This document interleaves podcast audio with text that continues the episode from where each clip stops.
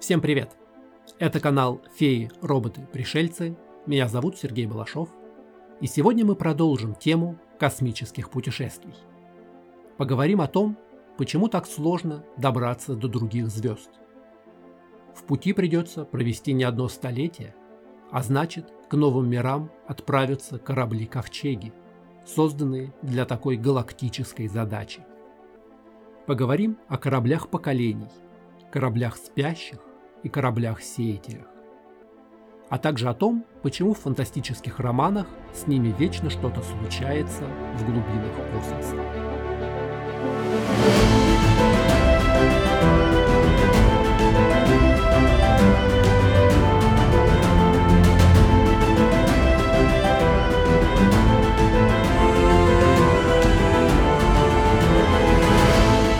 Прогресс всегда идет вперед.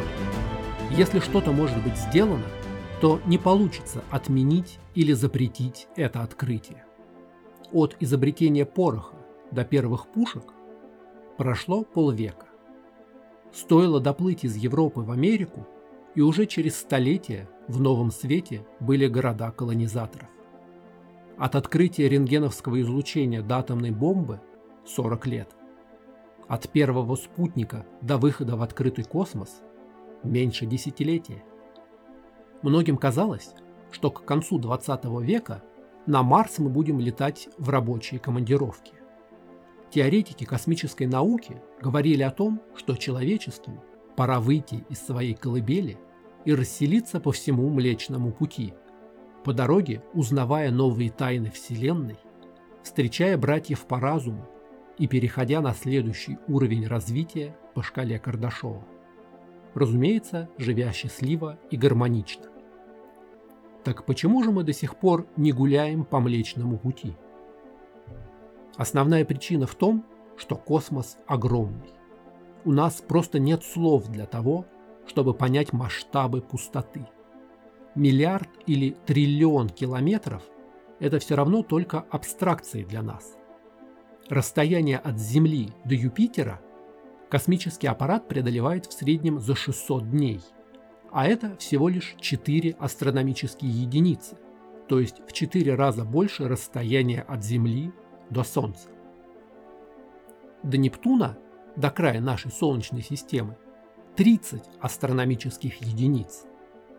Дальше всего от Земли улетели космические аппараты Voyager и Пионеры. Они пролетели уже около 130 астрономических единиц, потрясающие воображение 20 миллиардов километров. Но на самом деле это всего лишь 17 световых часов. Столько времени до них сигнал идет со скоростью света в вакууме. А до ближайшей к нам звезды, Проксима Центавра, расстояние, напомню, 4,3 световых года. До Сириуса А свет летит 8,5 лет. То есть, даже если бы наши аппараты летели точно к этим звездам, на дорогу у них ушло бы несколько десятков тысяч лет.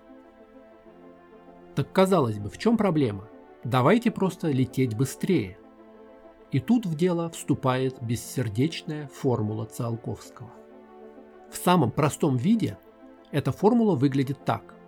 Прирост скорости зависит от удельного импульса топлива, то есть отношения тяги, которое оно создает, к его расходу, и зависит от логарифма отношения масс. Начальная масса корабля делится на конечную массу после набора скорости. С эффективностью топлива все более-менее понятно. Имеющееся у нас химическое топливо сгорает, в результате горения получаются реактивные газы, которые мы направляем в противоположную сторону, и они толкают ракету вперед. Удельный импульс современных видов топлива, авиационного керосина и кислородно-водородных смесей, составляет от 2 до 3,5 единиц.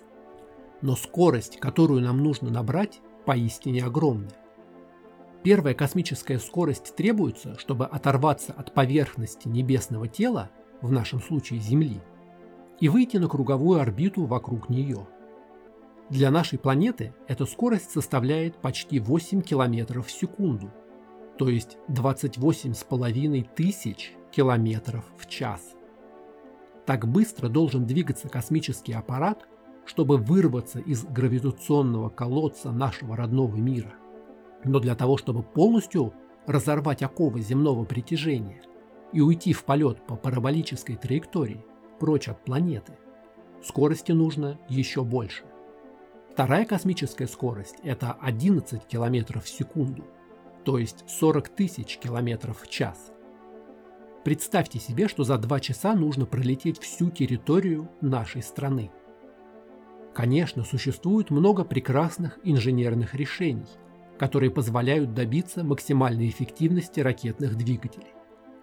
Это отделяющиеся ступени, когда пустые баки отбрасываются от ракеты, чтобы уменьшить ее массу.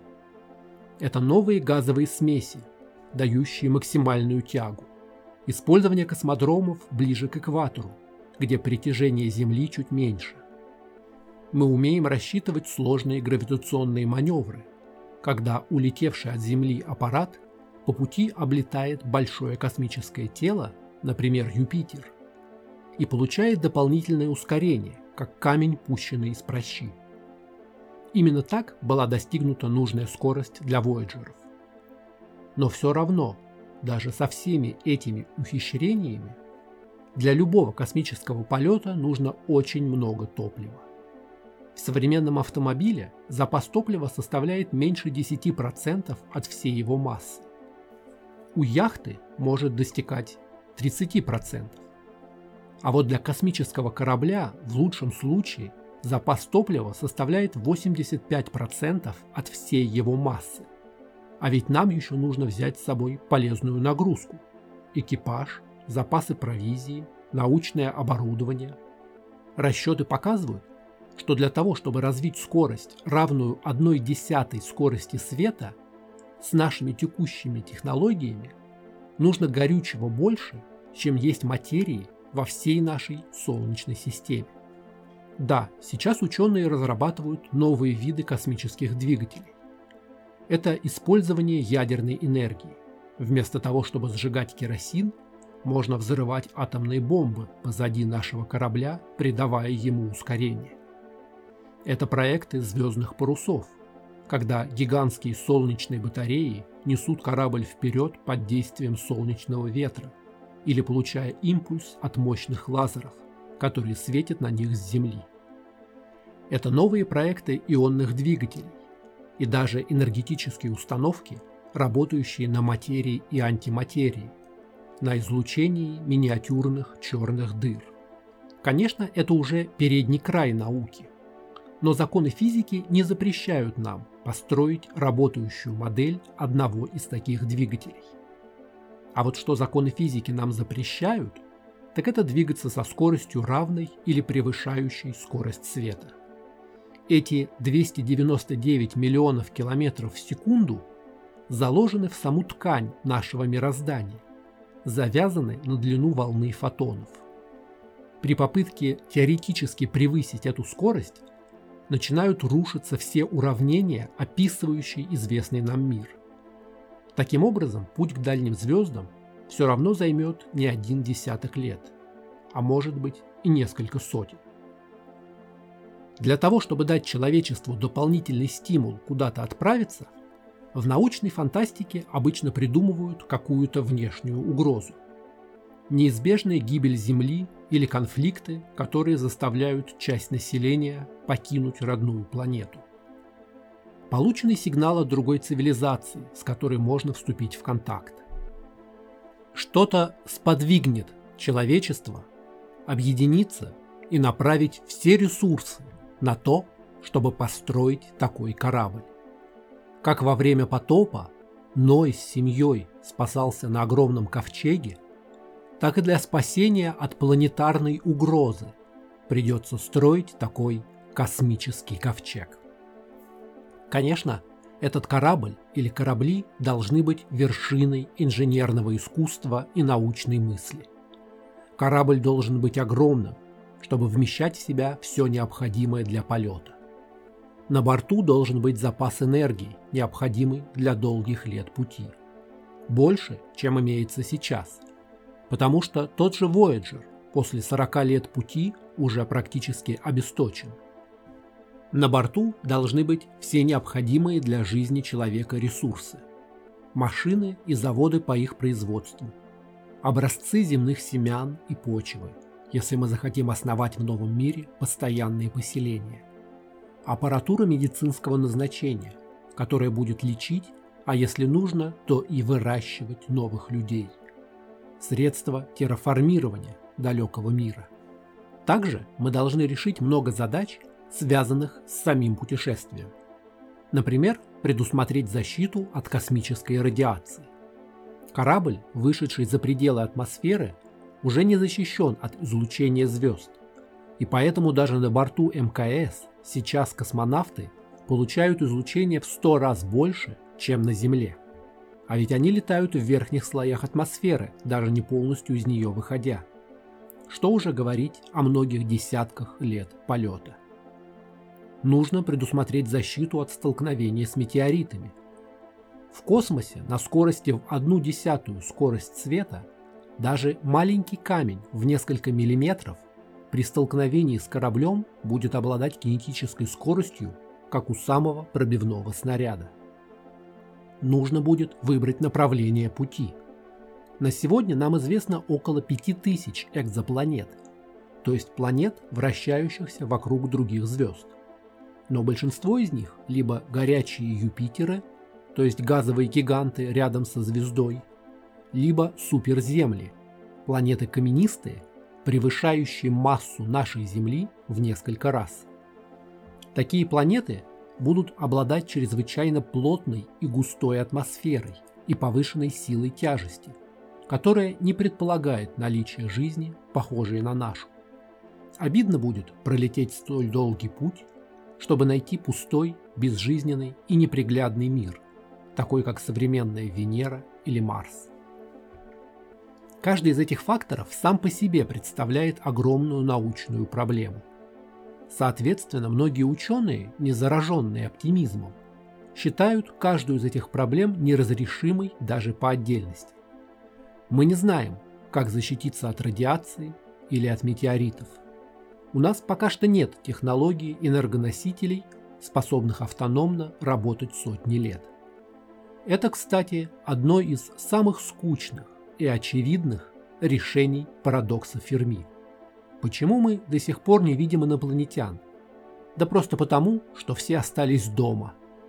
Любая технологическая цивилизация, дошедшая до нашего уровня, столкнулась с теми же самыми проблемами. Оценила их экономическую и логистическую сложность и решила никуда не лететь. Но, допустим, все эти проблемы мы сможем решить. В конце концов, даже полет человека на Луну казался технически невообразимым. Но все решили инвестиции, четкий план испытаний и настойчивость. Представим, что у нас есть огромный космический корабль, скорее всего, собранный на орбите Земли, потому что поднять такую махину с поверхности мы точно не сможем. Он готов принять на борт колонистов и отправиться в полет. Как же наши колонисты полетят?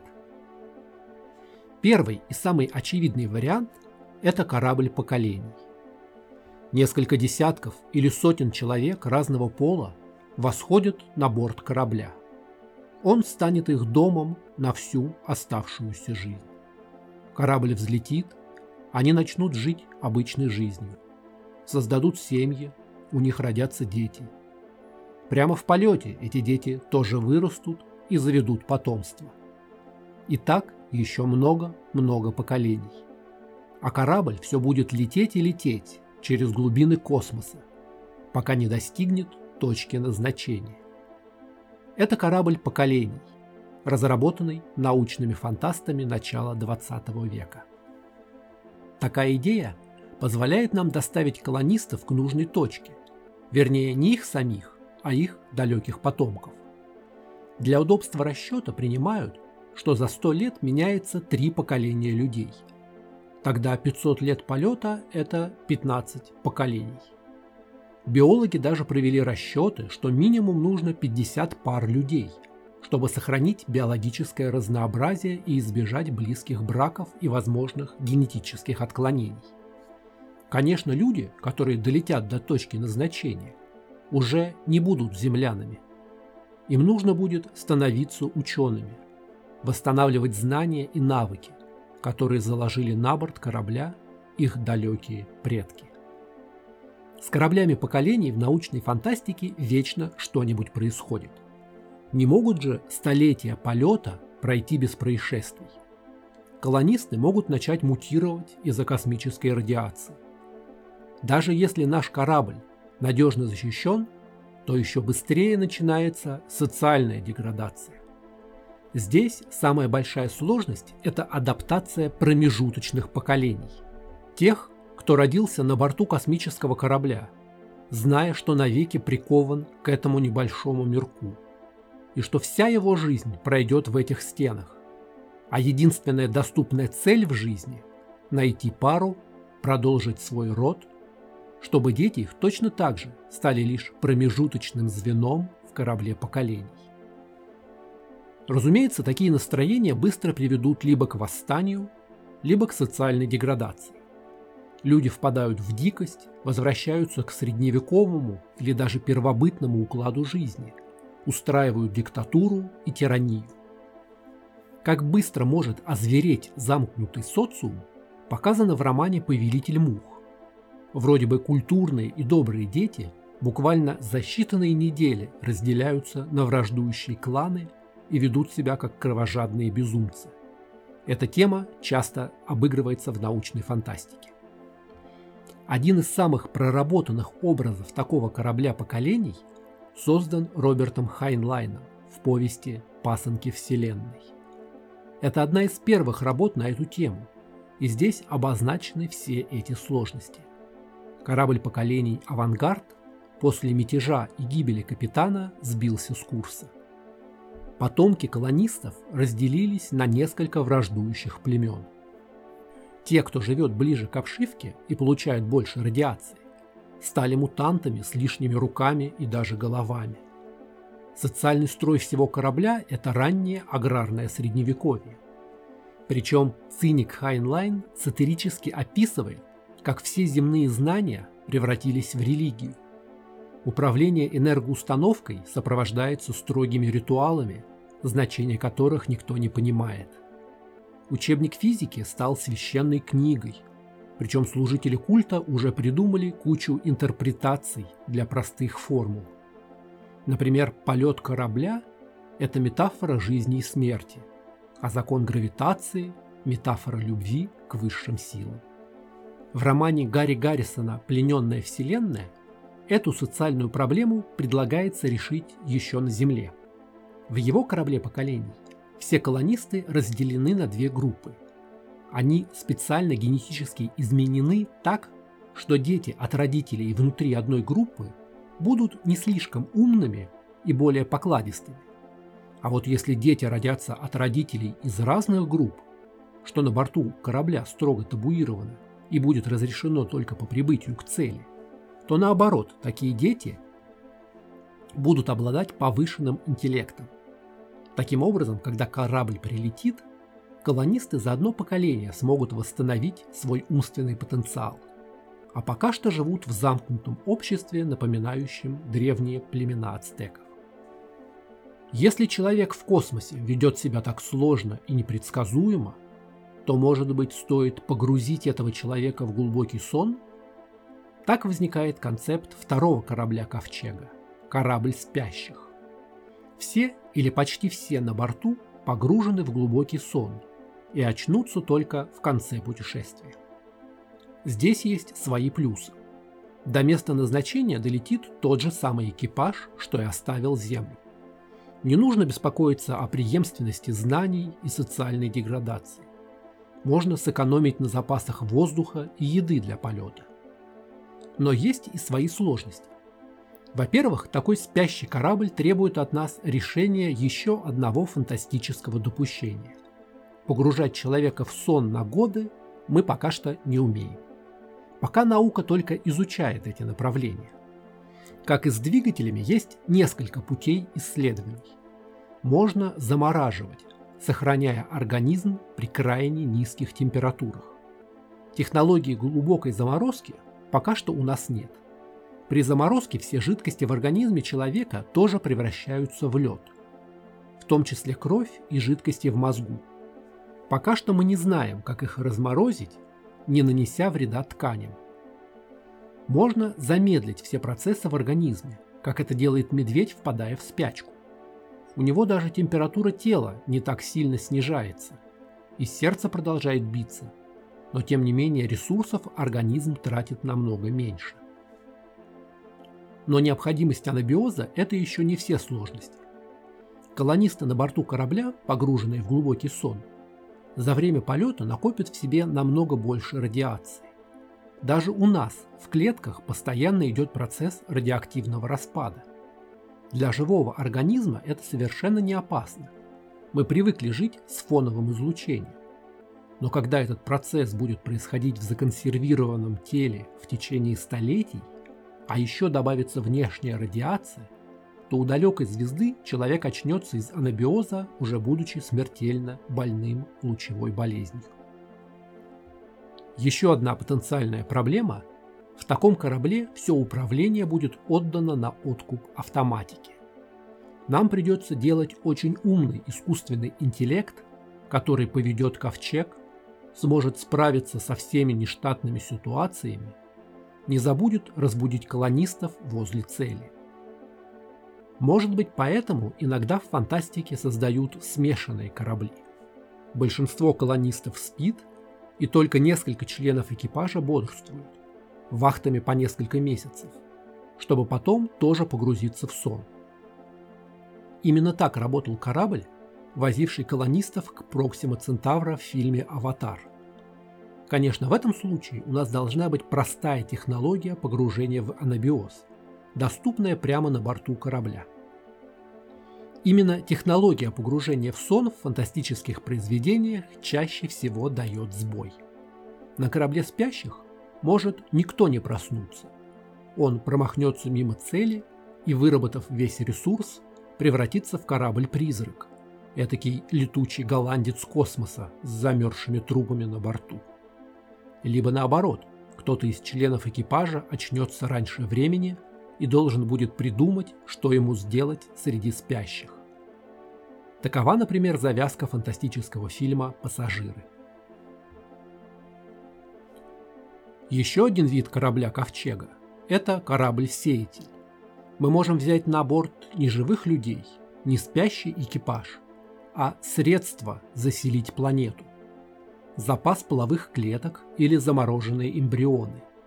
При подлете к планете они будут разморожены, клонированы, выращены, и у нас будет свежее, готовое к подвигам новое человечество. Думаю, не нужно пояснять, что здесь мы еще дальше по технологиям от сегодняшнего дня. Методики развития плода вне живого организма у нас сейчас нет. Даже когда мы говорим об искусственном оплодотворении или клонировании других существ, все равно оплодотворенная яйцеклетка сейчас помещается в тело приемной матери, и дальше беременность развивается как обычно. Все так же клетки будут страдать от радиации и времени полета. И появляется еще одна социальная проблема. Новое поколение нужно воспитать. Как минимум 10 лет человеческие дети нуждаются в опекуне, учителях и защитниках. Мы можем отдать это на откуп небольшой группе взрослых, которые переживут полет каким-то другим способом. Здесь возникает риск, слишком велик будет соблазн у этих людей стать диктаторами и богами для полностью подвластного им поколения. А если воспитанием будет руководить искусственный интеллект, то справится ли он с задачей воспитания человека? Такую ситуацию рассматривает, например, закончившийся недавно сериал «Воспитанные волками», где спасшихся с Земли детей на планете Кеплер-22b воспитывают два специально созданных андроида. Но война, уничтожившая жизнь на Земле, пробирается вслед за ними и в новый мир. Еще один подвид корабля-ковчега, который обсуждается с развитием технологий, связан с записью сознания в компьютер. Действительно, зачем нам вообще тащить с собой физическое тело, если можно его воссоздать на месте. Всего-то и требуется записать всю личность, сознание, память и душу человека в компьютер, а потом перенести в новую оболочку. Такая технология в настоящее время также отсутствует. Мы пока даже не понимаем, с какой стороны подойти к ней. Попытки записать структуру головного мозга, проанализировав ее под микроскопом, пока что не увенчались успехом. Разумеется, опыты проводили только на мышах. Если взять аналогию, то мы пытаемся воссоздать работу операционной системы компьютера, смотря на него снаружи, изучая, как мигают лампочки и как меняется потребление электроэнергии. Конечно, если получится, то можно будет доставить к новым мирам намного больше людей. Любых людей. Оцифровать и отправить к звездам всех гениальных инженеров, ученых и писателей, если понадобится. Носители информации перенесут полет гораздо лучше, чем живые организмы. На новой планете сделать для них новые здоровые тела. Или даже больше. Эти тела можно будет адаптировать к условиям нового мира, сделать их сильнее, здоровее и более приспособленными к новым условиям. Даже больше. Вместо физических тел пересадить сознание колонистов в специально подготовленные машины. Тогда вообще не нужно беспокоиться о терраформировании, обеспечении поселения продовольствием и водой. Но создадим ли мы людей или роботов с сознанием? Будут ли эти существа все еще считать себя людьми? Насколько будет отличаться их образ жизни от нашего? И что они будут думать об оставшихся позади далеких предках? Узнаем только тогда, когда приблизимся к таким технологиям. Как мы видим, есть много аргументов против кораблей-ковчегов. Ученые-пессимисты считают, что у нас еще долго не будет необходимых технологий, чтобы отправить такие корабли. Огромные, самодостаточные, надежные, снабженные искусственным интеллектом. Но есть еще один аргумент против, только наоборот, со стороны оптимистов. А что, если за то время, пока корабль-ковчег будет ползти через бездны космоса, мы совершим прорыв в области технологий и изобретем возможность полета со скоростью выше скорости света? Вдруг через 100 лет после запуска мы освоим пресловутый варп-двигатель, проход через червоточину, или прилетят инопланетяне и подключат нас к своей транспортной сети. Тогда получится, что отправленный корабль пролетел 500 лет в космосе к какой-нибудь далекой планете, только для того, чтобы там его встретили земляне, добравшиеся туда за полчаса на сверхсветовых двигателях. Что будут чувствовать такие колонисты? Найдется ли место им в этом новом мире? Быть может, этих первооткрывателей будут жалеть, успокаивать и предложат им место в мире будущего. Так происходит, например, в повести Аркадия и Бориса Стругацких «Двое из Таймыра», одной из частей романа «Полдень, 22 век». Там исследовательский корабль с Земли летел с околосветовой скоростью, чтобы выйти к далекой планете. С огромными сложностями корабль совершил посадку. Собрав научные данные, выжившие члены экипажа отправились в обратный путь. Из-за релятивистских скоростей они прилетают на Землю начала 22 века, чтобы узнать, что человечество уже путешествует по Вселенной с помощью D-звездолетов. И планета, которую они с таким трудом изучили, давно уже признана бесперспективной, потому что нашли много других, более подходящих. В произведениях других авторов есть сценарии, что далекие потомки могут вообще не пустить к себе колонистов, прибывших таким медленным способом. Миры, к которым корабли поколений летели через столетия, уже заселены колонистами, которые решили порвать с Землей и создать независимую цивилизацию. Возможно, именно поэтому многие не спешат запускать корабли поколений. Всегда кажется, что еще чуть-чуть нужно подождать. Еще 10 или 50 лет, чтобы открыть новые технологии, усовершенствовать инженерные достижения, сделать чуть более совершенный корабль. Корабли-ковчеги популярны в научно-фантастической литературе. Использование такого фантастического приема позволяет автору все-таки оставаться в рамках научной фантастики, иногда даже твердой научной фантастики, то есть не нарушать известных нам законов природы и не перебегать к совсем уж фантастическим элементам, таким как сверхсветовые перелеты или квантовая телепортация. С литературной точки зрения такой перелет – это уникальная возможность описать поведение героев в необычных условиях. Например, может получиться идеальный герметический детектив, когда на борту бодрствуют только 10 членов экипажа и кто-то из них – преступник. Либо показать освоение нового мира у человечества, которое полностью оторвано от родной планеты, в традициях приключенческой литературы покорения фронтира. Такие экстремальные условия позволят раскрыться интересным, сильным персонажам, показать новые технологии и необычные места действия. В конце концов, ведь фантастическая литература в первую очередь о людях, а не о космических кораблях и законах физики. Вот так представляют себе путь к далеким звездам писатели-фантасты и смелые ученые. Да, есть много проблем – технических, биологических и, конечно, социальных. Каждая из этих проблем в отдельности может показаться неразрешимой и ввергнуть в уныние. Но ведь 200 лет назад люди говорили, что пароход невозможно построить, потому что горящая печь на борту не сможет раздувать паруса. Хотя, если мы говорим о научной фантастике, то куда более зрелищным и поражающим воображение будет покорение космоса со скоростью, превышающей скорость света. Зачем ползти по галактике, если хочется носиться по ней, как по лужайке перед домом? Об этом и поговорим в следующий раз. А на сегодня это все. Спасибо, что слушали. Напишите в комментариях, по вашему мнению, мы когда-нибудь полетим к далеким звездам? Подкаст «Феи, роботы, пришельцы» можно читать на Яндекс.Дзен, в Телеграме и ВКонтакте. Аудиоверсия доступна на сервисах Яндекс.Музыка, Apple подкасты, Google подкасты и подкастах ВКонтакте. Видеоверсию смотрите на канале YouTube. Поддержать проект можно на сервисе Boosty по ссылке в описании. Подписывайтесь на канал и оставляйте комментарии. Скоро увидимся!